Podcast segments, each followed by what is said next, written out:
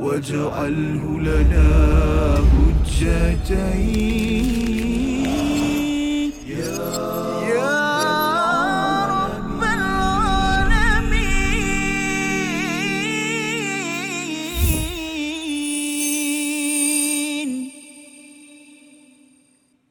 وبشر الذين آمنوا وعملوا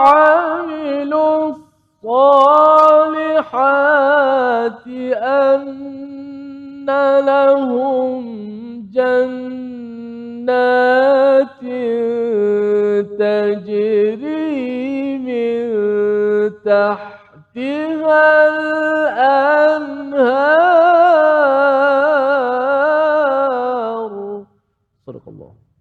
Assalamualaikum warahmatullahi wabarakatuh. Alhamdulillah wassalatu wassalamu ala Rasulillah wa ala alihi wa man wala syada la ilaha illallah syada Muhammadan abduhu wa rasuluh. Allahumma salli ala sayidina Muhammad wa ala alihi wa sahbihi ajma'in.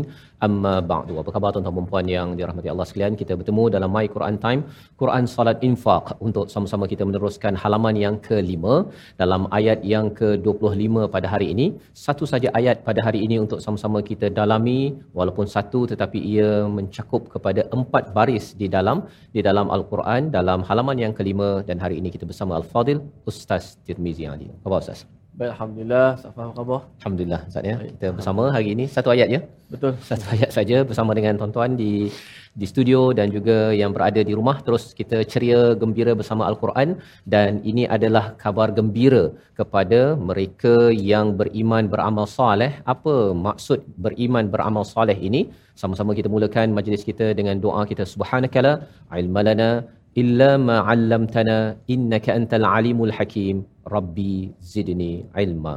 Kita saksikan apakah sinopsis ringkasan bagi satu ayat sahaja pada hari ini iaitu pada ayat yang ke-25 berita gembira ganjaran bagi orang yang beriman dan beramal soleh. Ringkas sahaja bagi ayat yang ke-25 ini tetapi ianya penuh dengan dengan khabar harapan untuk kita sama-sama ya selepas kita mendalami 24 ayat daripada surah surah al-baqarah. Mari sama-sama kita baca ayat 25 ini daripada awal sampai akhirnya dan kemudian nanti kita akan melihat apakah bibit-bibit ataupun pedoman yang Allah bekalkan untuk kita dalam ayat ke-25. Silakan Ustaz.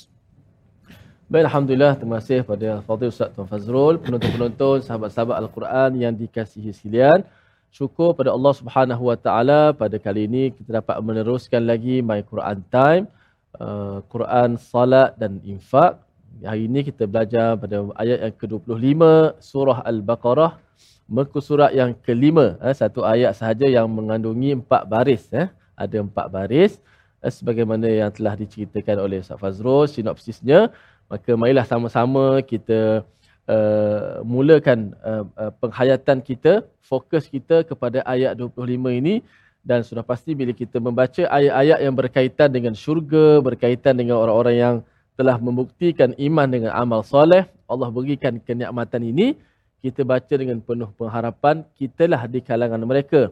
Ya Allah jadikanlah aku di kalangan uh, di kalangan mereka yang kau sebut dalam ayat 25 ini yang akan memiliki uh, kenikmatan memiliki kelebihan hadiah uh, anugerah daripada Allah Subhanahu wa taala berita gembira bagi orang-orang yang telah uh, mengerjakan uh, berpenat lelah di dunia maka kita baca dengan penuh pengharapan mudah-mudahan Allah Subhanahu wa taala kurniakan kepada kita semua insya-Allah ayat 25 surah Al-Baqarah. أعوذ بالله من الشيطان الرجيم بسم الله الرحمن الرحيم.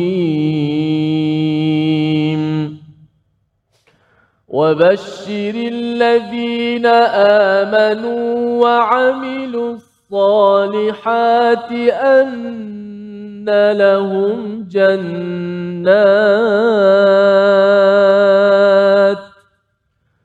أن لهم جنات تجري من تحتها الأنهار. كلما رزقوا منها من ثمرة رزقا قالوا قالوا هذا الذي رزقنا من قبل وأتوا به متشابها ولهم فيها أزواج مطهرة وهم فيها خالدون. صدق الله. Surah Al-Azim gitulah bacaan daripada ayat yang ke-25 daripada surah Al-Baqarah. Untuk sama-sama kita melihat apakah terjemahannya dan sampaikanlah kabar gembira kepada orang-orang yang beriman dan beramal soleh bahawa disediakan untuk mereka syurga yang di bawahnya mengalir sungai-sungai Setiap kali mereka diberi rezeki buah-buahan dari syurga, mereka berkata inilah rezeki yang diberikan kepada kami dahulu. Mereka telah diberi buah-buahan yang sama dan di sana mereka memperoleh pasangan yang suci, mereka kekal di di dalamnya. Satu ayat yang panjang Ustaz ya. Satu ayat yang sama-sama kita ingin lihat pada hari ini.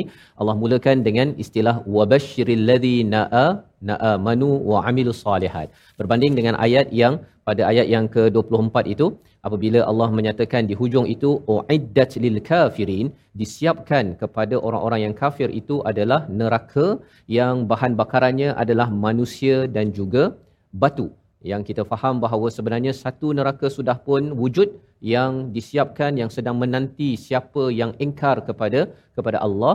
Tetapi istilah yang Allah gunakan pada ayat 24 itu adalah kafirin iaitu mereka yang kufur, mereka yang munafik iaitu mereka ini memang betul-betul tidak mahu pergi ke syurga Allah Subhanahu Wa Taala dan itu mesej bahawa bagi orang yang beriman walau sekecil mana imannya pun dia tetap juga dapat peluang untuk untuk pergi ke syurga Allah Subhanahu Wa Taala. Jadi pada ayat yang ke-25 ini Allah memberikan khabar gembira dengan perkataan wabashiri. Wabashiri ini maksudnya dan sampaikanlah khabar gembira berbanding dengan penggunaan perkataan wa ubashiru ataupun tabshiru. Ustaz ya. Beza tu. Kalau wa ubashiru maksudnya dan kami ataupun aku akan memberikan ucapan tahniah kabar gembira kepada orang-orang beriman dan beramal soleh. Tetapi di dalam ayat ini Allah menggunakan perkataan wabashiri iaitu Allah menyeru kepada Nabi Muhammad sallallahu alaihi wasallam dan juga kepada kita sebagai umat Nabi untuk apa? Sila berikan kabar gembira kepada yang pertama orang yang beriman dan yang kedua orang yang beramal beramal soleh. Jadi mengapa perlu diberi kabar gembira? Kerana kita sudah maklum bahawa orang-orang munafik itu apabila kita lihat sebelum ini dalam ayat yang ke-14 ataupun ayat yang ke-13 mereka mengutuk kepada orang-orang yang beriman. Mereka mengikut Nabi dan mereka mengata, oh ini sufaha orang-orang yang low class, bodoh kerana mengikut kepada kepada cara hidup yang tidak tidak tidak sepatutnya diikuti. Mereka mengutuk, menipu, mengeji, memperolokkan kepada orang beriman. Maka pada waktu ini Allah menyatakan berbanding dengan Allah memberikan galakan sudah tentunya galakan ini datang daripada Allah tapi Allah minta kepada nabi untuk berikan kabar gembira dan apakah pelajaran daripada perkataan wabashiri ini kita juga bila membaca ayat ini sebagai orang orang yang beriman kita akan sentiasa memberi khabar gembira kepada orang beriman dan beramal beramal soleh. Tak adalah pula kadang-kadang ustaz ya baru kadang-kadang orang tu beriman ya, tapi ada buat silap sana sini dia kata ah, ini tak ada harapan. Kan? Ini semuanya ini uh, ahli neraka. Kan? Ini jahanam kan?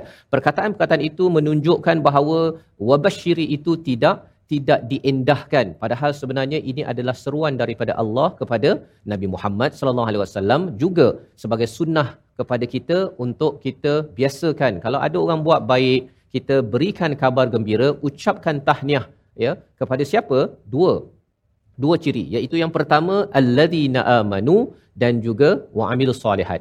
Mereka yang beriman dan beramal soleh. Tidak cukup beriman saja kerana orang munafik dia mengaku dia beriman. Dia mengatakan saya beriman ya tetapi sebenarnya Allah kata mereka sebenarnya tidak beriman daripada hati mereka. Mereka cakap sahaja. Mereka cakap sahaja. Jadi beza antara orang munafik dan juga orang beriman ini ialah apabila Allah nyatakan amanu wa amilus solihat kita tidak boleh hanya uh, kata saya ni IC saya Islam ataupun saya beriman tetapi saya tidak mahu baca Quran ataupun saya beriman kepada Al-Quran tapi saya tak kisah pun apa isi dalam Al-Quran. Saya beriman tapi saya tak kisah pun waktu solat saya. Itu tandanya wa'amilus salihat itu tidak tidak menjadi kenyataan maka ia tidak mendapat tahniah daripada daripada nabi yang diseru oleh Allah Subhanahu Wa Taala. Seruan untuk kita agar segala apa yang kita imankan perlu kita amalkan. Ia bukan sekadar teori tetapi ia perlu dilaksanakan. Apakah ucapan tahniah tersebut? Ucapan tahniah yang diberikan congratulation yang perlu disampaikan ialah orang yang beriman beramal soleh akan mendapat annalahum jannatin tajri min tahtihal anhar. Iaitu bagi mereka syurga kebun-kebun jannat itu adalah kebun-kebun bukan satu kebun tapi banyak kebun. Di bawahnya tahtihal anhar mengalir sungai. Maksudnya dia bukan mengalir tasik bukannya laut. Ha, pasal laut ini dia ada macam-macam. Ada jerung lah ada benda-benda bahaya sebagainya ya? Yang baik dengan tak baik. Kalau tasik air dia tak bergenang airnya tak berjalan. Jadi kadang-kadang bau busuk apa sebagainya. Tetapi sungai adalah airnya mengalir dan ianya adalah suatu yang didambakan oleh uh, ramai manusia. Ya itu sebabnya kalau kita lihat tak kisahlah orang Islam tak Islam daripada Malaysia US dan sebagainya. Bila makin berumur akhirnya kita akan terfikir macam mana saya nak ada rumah sendiri. Saya tak nak rumah sewa. Kerana apa kerana itu adalah mindset dalam diri manusia. Dan Allah kata kalaupun kamu tidak dapat di sini para sahabat yang meninggalkan Mekah untuk berhijrah untuk berjuang kerana al-Quran Allah menjanjikan real estate iaitu kawasan perumahan yang amat indah yang amat hebat. Bukan sekadar ada rumah ada kebun-kebun dan di bawahnya ada ada sungai. Apa maksud ada sungai? Ini yang kita akan lihat sebentar lagi. Kita berehat sebentar dalam my Quran time Quran salat infak insyaallah واجعله لنا حجتين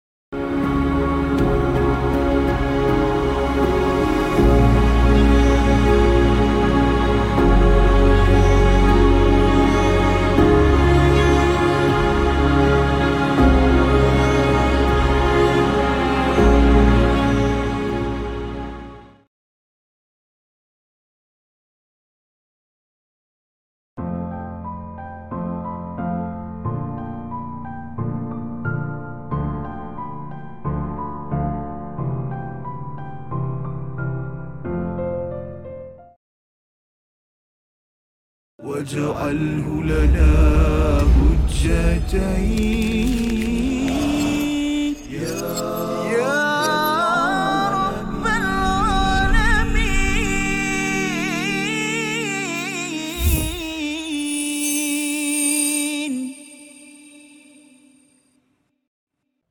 بسم الله الرحمن الرحيم.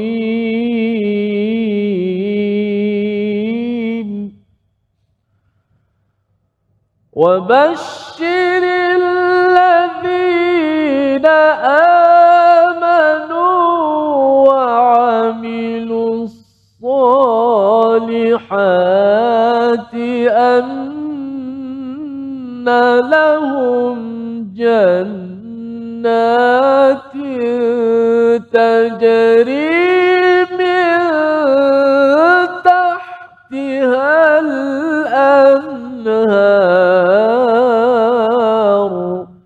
Sadaqallahu Kembali kita dalam Al-Quran Time, Quran Salat Infak pada ayat yang ke-25 daripada surah Al-Baqarah. Kita mendengar apakah kabar gembira daripada Allah Subhanahu Wa Taala yang diseru kepada Nabi Muhammad SAW untuk disampaikan kepada orang beriman dan beramal saleh.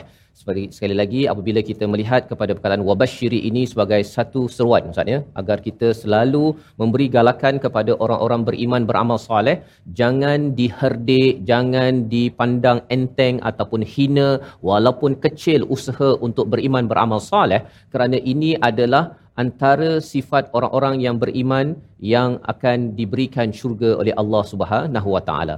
Jadi dalam ayat ini pada bahagian pertama sudah pun kita lihat ganjaran daripada Allah itu adalah jannatin tajri min tahtihal anhar iaitu uh, kawasan kebun-kebun di bawahnya mengalir sungai ya.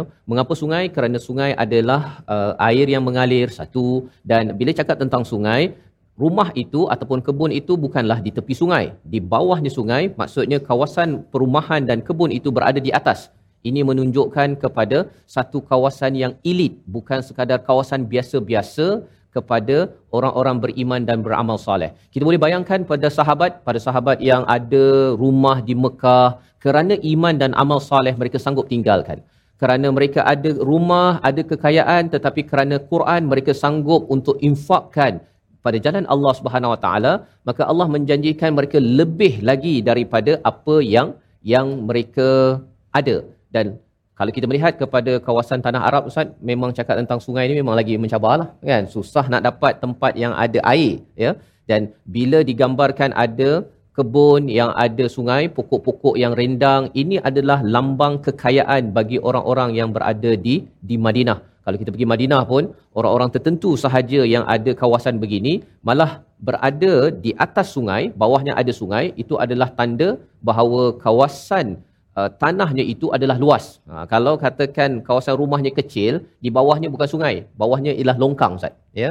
Bawahnya longkang ataupun paling hebat pun swimming pool lah kalau nak ada pun kan. Tapi ini adalah sungai di di bawahnya. Kullama ruziqu minha ya setiap kali mereka diberi rezeki daripada daripada syurga min thamaratir rizqa daripada buah-buahan yang menjadi rezeki mereka cakap apa? Hadzal ladzi ruziqna min qabl. Ya ini pernah diberi rezeki sebelum ini. Sebelum ini di mana? Di dunia ini mereka sudah pun diberi rezeki oleh Allah Subhanahu Wa Taala. Ini satu kefahaman yang pertama. Tapi yang keduanya sebelum ini mereka pernah dijanjikan. Pasal ada juga uh, Ustaz ya, uh, buah-buahan ataupun kebun-kebun ini, orang-orang yang beriman beramal soleh ni tak dapat rasa. Dia mungkin dah dapat rasa apple ke ataupun tapi tak dapat rasa anggur ya ataupun dia mungkin tak ada kebun pun.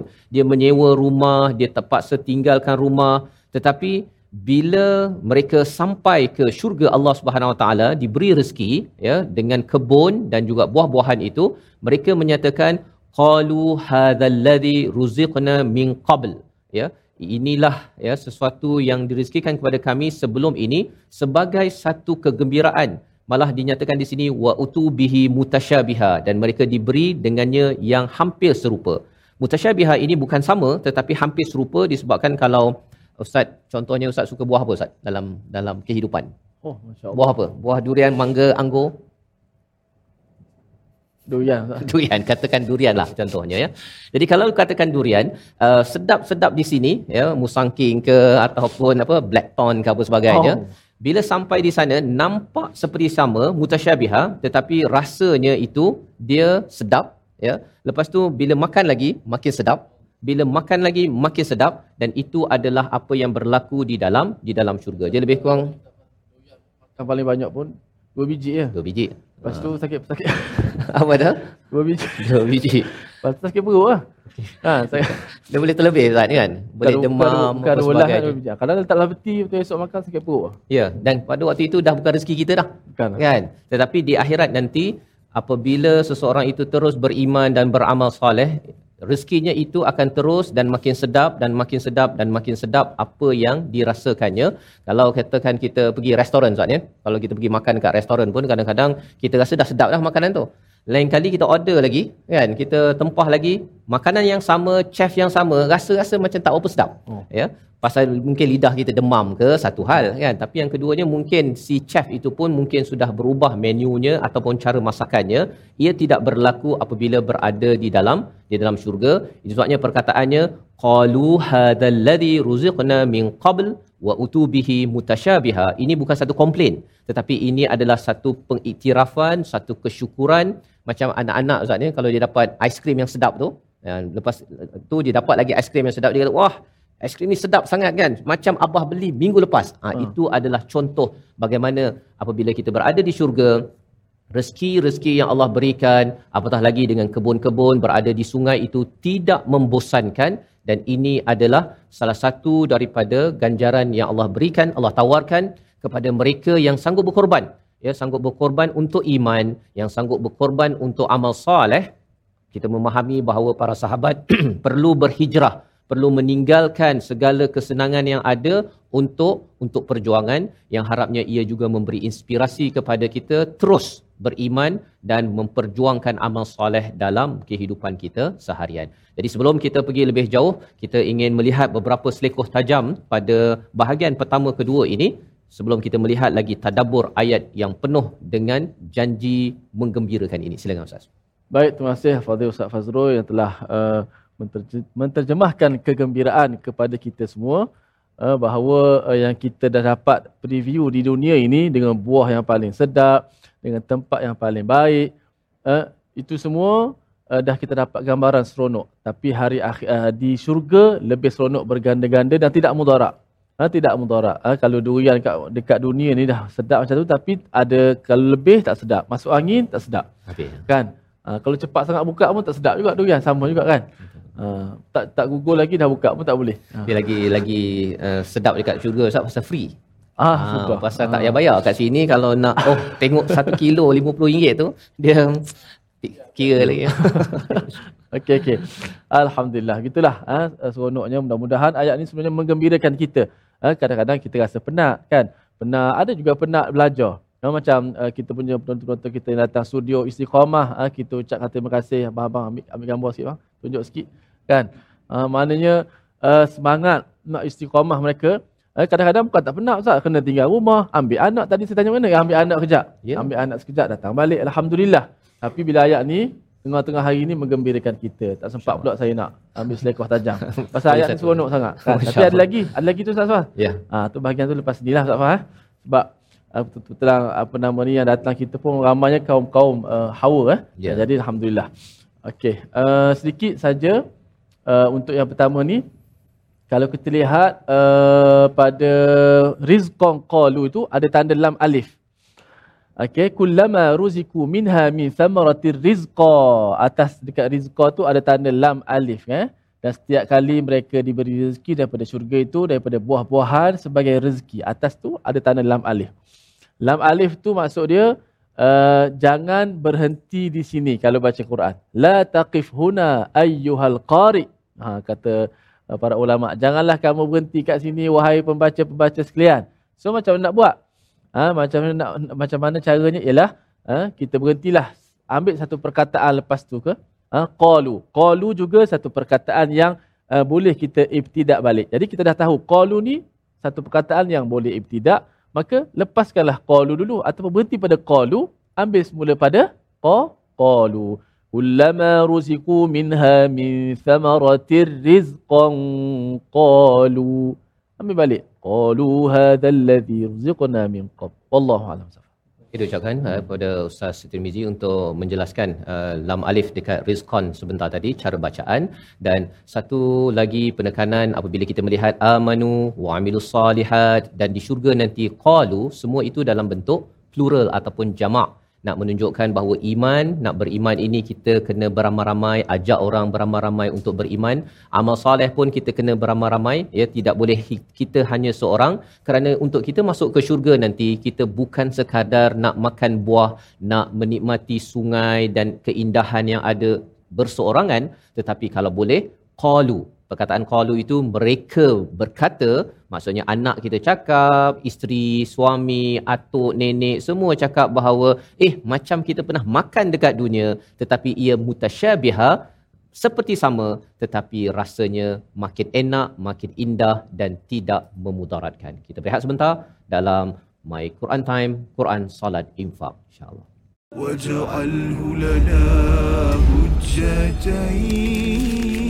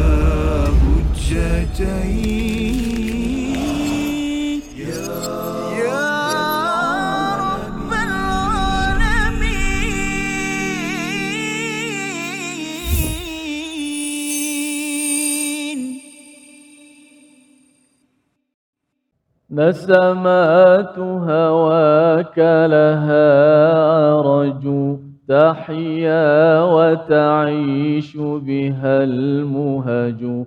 نسمات هواك لها أرج تحيا وتعيش بها المهج. ما الناس سوى قوم عرفوك وغيرهم همج همج Alhamdulillah, terima kasih pada semua terus setia dalam My Quran Time, Quran, Salat dan Infak. Alhamdulillah, kita dah dengar sebahagian daripada tadabbur satu ayat sahaja hari ini, 25. Ayat 25 dan sekarang kita masuk uh, segmen tajwid dan juga hafazan. Yang mana tajwid tadi saya dah telah terangkan sedikit sebanyak tentang uh, ada lam alif di situ. Uh, lam alif di situ ialah tandanya ialah uh, la taqif. Maksud dia la uh, orang kalau kita tak belajar bahasa Arab pun lam alif la tu kita dah tahu makna dia apa kan la maksud dia apa tidak jangan la kan bukan dan sebagainya dan kalau dalam istilah uh, simbol dalam uh, al-Quran maka dia merujuk kepada uh, jangan kita berhenti dekat situ okey okey alhamdulillah baik kita lihat slide kita untuk sama-sama paparan tentang ulang kaji uh, tajwid kita Iaitulah uh, menjelaskan hukum izhar syafawi pada kalimah lahum jannat. Lahum jannat. Uh, mana izhar syafawinya? Ialah mim mati bertemu dengan jim. Mim mati apabila bertemu dengan jim, hukum dia izhar syafawi. Maka kena baca secara izhar syafawi lah. Maka penting kita kena tahu bila sebut izhar syafawi, apa maksud izhar syafawi? Sebelum ni kita dah belajar izhar halki ha, nun bertemu dengan huruf-huruf halqi tak boleh dengung kena jelaskan nun mati zahirkan. Ha, ini berkaitan mim mati pula. Ha, cara tentang uh, memfokuskan tentang mim mati. Mim mana? Di bibir. Mim maka bila mim mati bertemu dengan uh, huruf-huruf uh, apa nama ni selain daripada huruf ba dan mim maka berlakulah uh, apa nama ni izhar syafawi banyaklah hurufnya mim mati bertemu dengan selain daripada mim dan ba. Maknanya termasuk fa lah, termasuk jim lah dalam ayat kita ni. Maka kena baca secara izhar syafawi. Apa maksud izhar syafawi? Izhar, izhar lah. Maksudnya menzahirkan, menjelaskan. Eh? Apabila menjelaskan apa? Suara mim mati. Dengan caranya ialah dengan mematikan betul-betul mim. Tutup mulut rapat-rapat. Kan? Mim am. Ha, mati macam itulah maksud dia. Am. Jangan sampai kemam pula. Am. Ha, tak nak kemam. Ataupun tutup lebih kurang. Ah ha, tak boleh. Dia akan bunyi macam ikhfa. Kita macam nak sembunyi. Ini nak jelaskan matinya. Zahirkan matinya. Am okey? Syafawi apa? Syafawi tu uh, dengan maksud uh, syafatai lah mulut kita ini. Jelaskan. Tanpa tanpa dipanjangkan dengung la anna lahum jannat jannat anna lahum jannat. Satu dua mula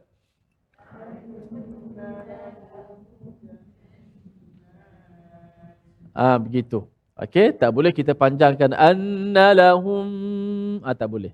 Ah cecah saja mim mati, ah bunyi dengung kat hidung secara semula jadi. Mim kan tempat dia mesti kat hidung, tak boleh lalu, mesti kat hidung.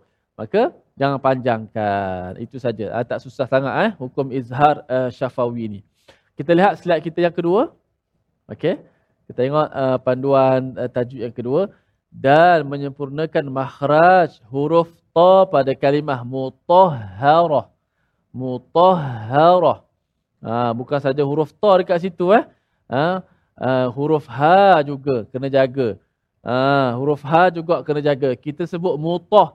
Ha, ta dah betul dah tebal. Eh ha pula tersangkut sekali. Mutahharah. Oh tak boleh mutahharah. Bukan harah. Harah. Jadi ta yang tebal. Mutahha. Mutahha mutahha. Okey. Mutahharah. Mutahharah. Ta je depan. Bila ha kembali asal. Ha mati tu dah kembali asal. Mutahharah. Ya begitu. Okey, itu huruf ta eh. Okey. Um, baik. Uh, kita nak masuk uh, apa nama ni segmen hafazan kita Ustaz Fas. Yang mana saya kira ayat ni uh, mungkin panjang tapi dua baris pertama tu saya rasa semua dah hafal. Ha, bila sebut amanu orang dah tahu beriman. Wa amilus solihat. Ini pasangan dia lah. Mesti pasangan dia. Tuhan eh, datangkan Quran. Banyak kali Tuhan gabungkan iman amal soleh. Amanu wa amilus solihat. Kan? Ha, lepas dapat amanu wa amilus solihat. Lepas beriman amal soleh. Dapat syurga lah. Jannat lah. Ha, jadi nampak dah. Kita dah boleh faham dah. Ustaz Fahdah Tadabur. Dan ayatnya, struktur ayatnya. Wa basyiril ladhina amanu amilus solihat anna lahum jannah. Cuma ada tambah anna.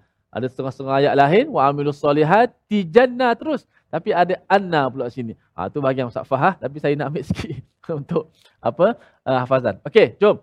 Kita baca. Saya baca satu ayat. Kemudian ikut sama-sama satu ayat. Are you ready? Allah. Mustahid? InsyaAllah. Okey.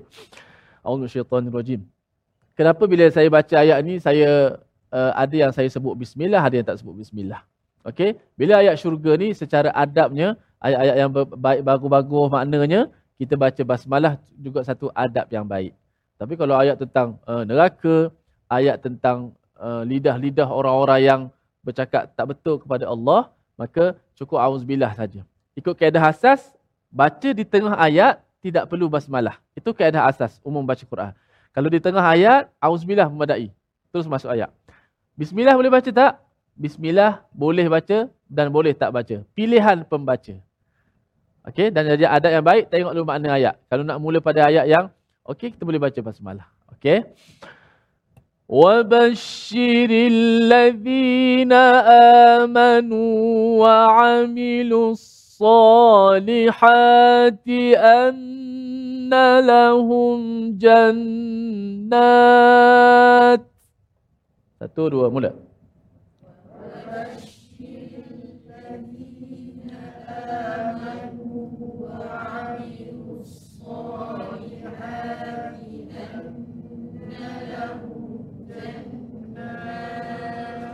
وبشر الذين آمنوا وعملوا الصالحات الصالحات أن لهم جنات. تروا ملا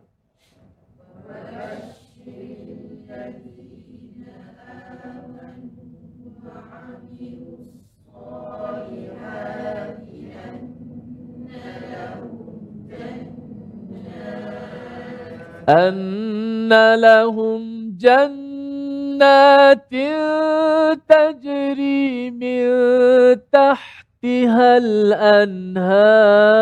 الأنهار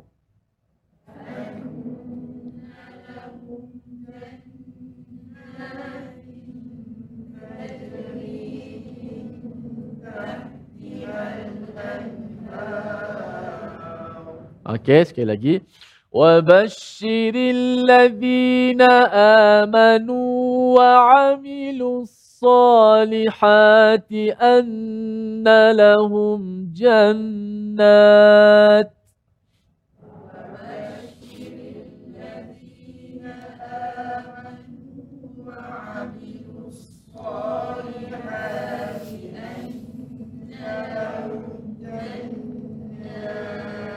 أن لهم جنات.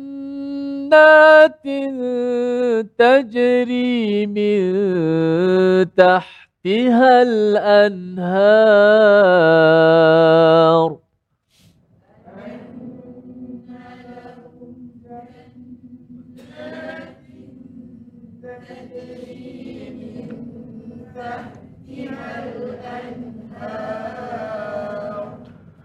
صدق الله العظيم. Gitulah Ustaz Fazrul. Uh, ayat iman dan amal soleh dapat syurga yang di bawahnya mengalirnya sungai-sungai. Okey? Uh, saya kira semua dah hafal. Uh, kita nak bersama dengan Ustaz Faz untuk uh, mu'jam Ustaz Faz. yang kita hafal tadi Ustaz ya sebenarnya ya. bila Allah meletakkan annalahum ya ada tempat yang jannati adin tajri min tahtihal anhar tetapi ada perkataan annalahum itu perkara yang perlu kita beri perhatian ya, ya. kerana anna itu maksudnya sesungguhnya bagi bagi mereka. Mengapa perlu ada annalahum itu? Kerana bagi orang-orang yang selalu dikutuk, ya, selalu dihina, kadang-kadang dia punya hati itu tak tentram Ustaz.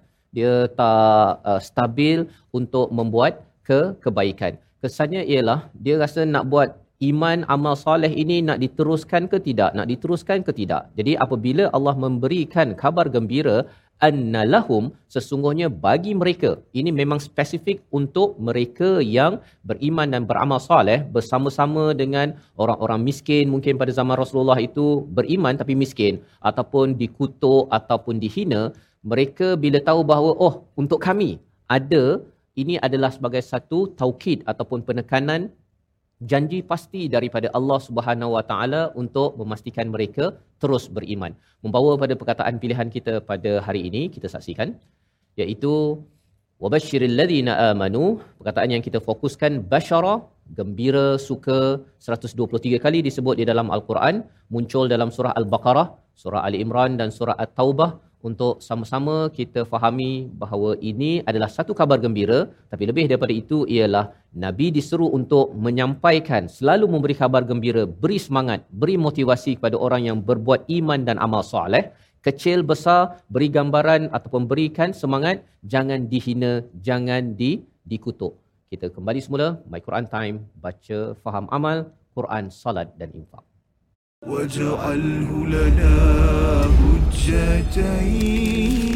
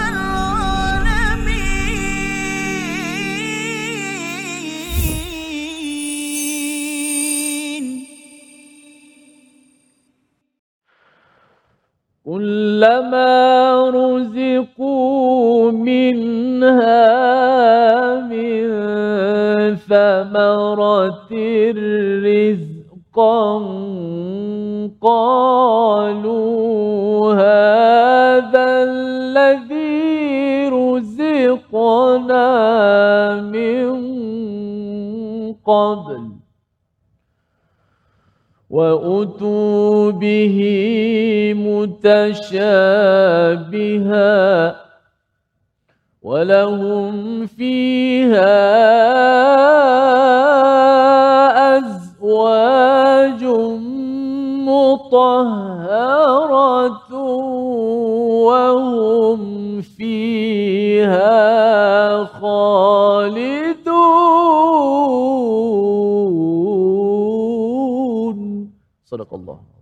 Kembali kita dalam My Quran Time untuk sama-sama kita melihat kepada ayat yang ke-25 dan ayat yang dibacakan bahagian kullama ruziqu minha min thamaratir rizqa qalu hadzal ladzi ruziqna min qabl dinyatakan oleh Ibnu Kathir sebagai ta'ajjub Ustaz ya sebagai satu uh, sifat orang yang beriman beramal soleh ini dia uh, bila dapat sesuatu itu dia akan rasa takjub dan dia merasakan ia ada kaitan dengan pengalaman di dunia dahulu.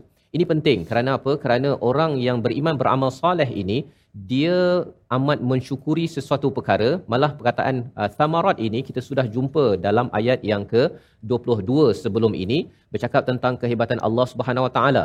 Jadi buah-buahan yang Allah berikan di dunia ini rupa-rupanya bila dimakan di dunia ini ia menjadi satu perkara yang disyukuri. Dan bila sampai di syurga ingat balik kepada apa yang ada di dunia dan ianya lebih sedap daripada apa yang diberikan. Perkara ini penting untuk kita beri perhatian. Pelajaran untuk kita ialah sebagai orang yang beriman beramal soleh, hati kita ini penuh dengan rasa ketakjuban.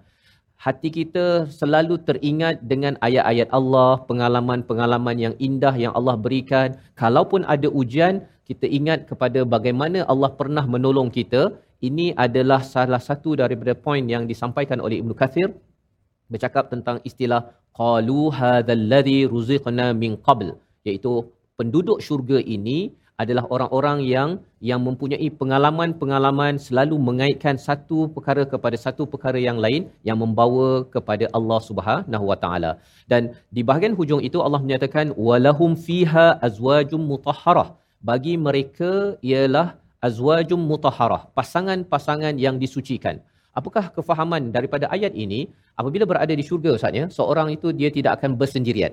Ha, jadi ada banyak perbincangan kalau ada orang yang single dekat dunia, kalau nanti dia masuk syurga, syarat masuk syurga lah Ustaz ya, beriman beramal soleh, dia akan dikawinkan dengan orang ahli syurga. Kalau dia sudah berkahwin di dunia, ada pasangan, kalau pasangannya itu tak baik, maka dia akan berkahwin dengan pasangan yang baik di syurga. Yang tak baik tu dia pergi ke tempat lain lah Ustaz. Ya. Tapi kalau katakan pasangannya baik, ya, maka itu adalah preview kepada kepada syurga. Dan preview kepada syurga ini apa tanda bahawa pasangan itu baik? Istilahnya mutahharah. Iaitu dari segi fizikal mungkinlah kita ada pergi tandas ustaz ya. Itu perkara-perkara yang uh, tidak bersih.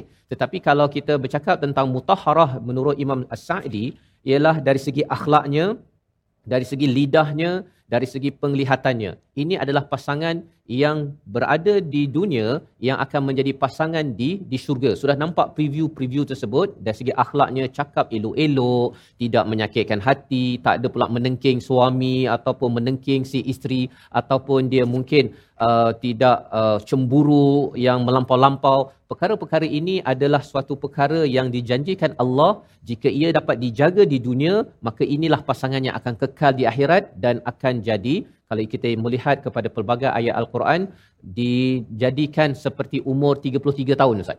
dia punya uh, dia punya fizikalnya dari segi kecantikannya pada setiap hari Jumaat menurut hadis ialah makin lama makin handsome, makin makin cantik. Ha, dia tidak ada istilah makin lama makin uh, ber, berkerut, berkedut, tidak ada.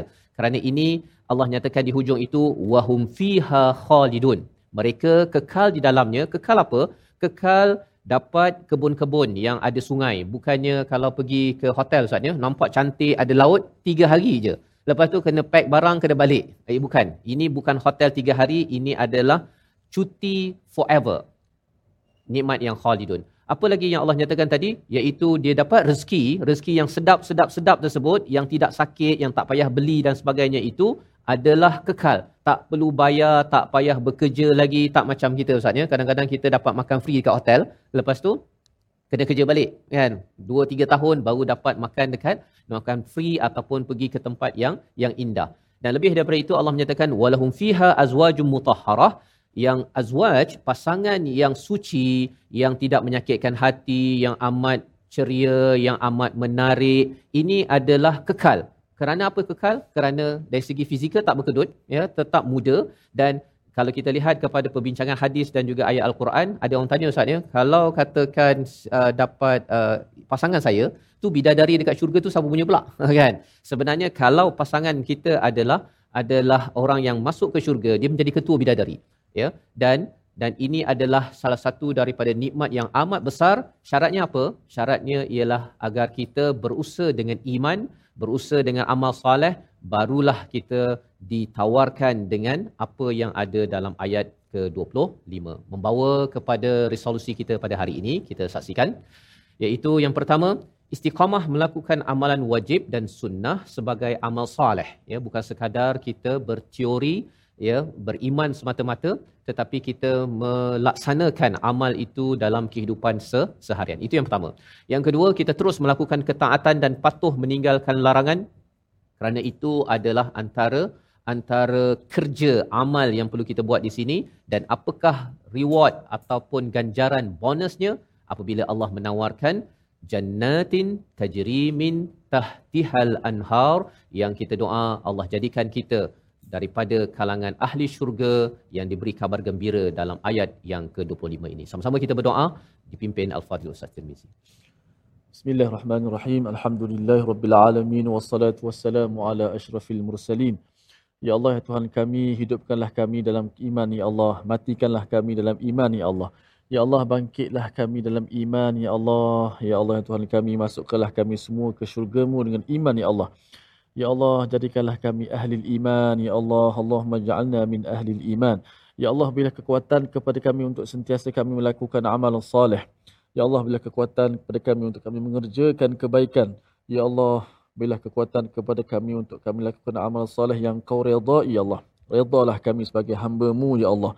Ya Allah, kurniakanlah kepada kami sebagaimana nikmat yang kami baca pada hari ini, Ya Allah, daripada surah Al-Baqarah ini, Ya Allah. Jadikanlah kami di kalangan mereka semua, Ya Allah, yang diberikan syurga, Ya Allah. Jadikanlah kami orang-orang yang sentiasa bertakwa, yang sentiasa akan menjaga batas-batas dalam kehidupan kami ini, Ya Allah, sehingga menuju kepada redha-Mu, Ya Allah. Amin ya rabbal alamin wa sallallahu wasallam wa baraka ala Muhammad wa ala alihi wa sahbihi wasallam walhamdulillahi rabbil alamin. Amin amin ya rabbal alamin. Moga-moga Allah mengabulkan doa kita menjadi orang-orang yang terus beriman dan beramal soleh. Ada keperitan tetapi ganjarannya itu amat berbaloi seperti mana yang kita belajar dalam ayat yang ke-25 dan ini akan membina kekuatan dalam keluarga. Ini yang kita ingin gerakkan dalam tabung gerakan Al-Quran. Apabila makin ramai membaca Al-Quran, memahaminya, institusi keluarga akan menjadi lebih kuat, ya, lebih lebih bersabar lagi kerana tahu bahawa pasangan yang tidak ada kekurangan ialah apabila sampai di syurga, di sini ada kekurangan tetapi terus berpegang kepada iman dan amal soleh pada setiap masa bersama ahli keluarga. Kita bertemu lagi dalam siri akan datang untuk terus kita bersama My Quran Time, Quran, Salat, Infak.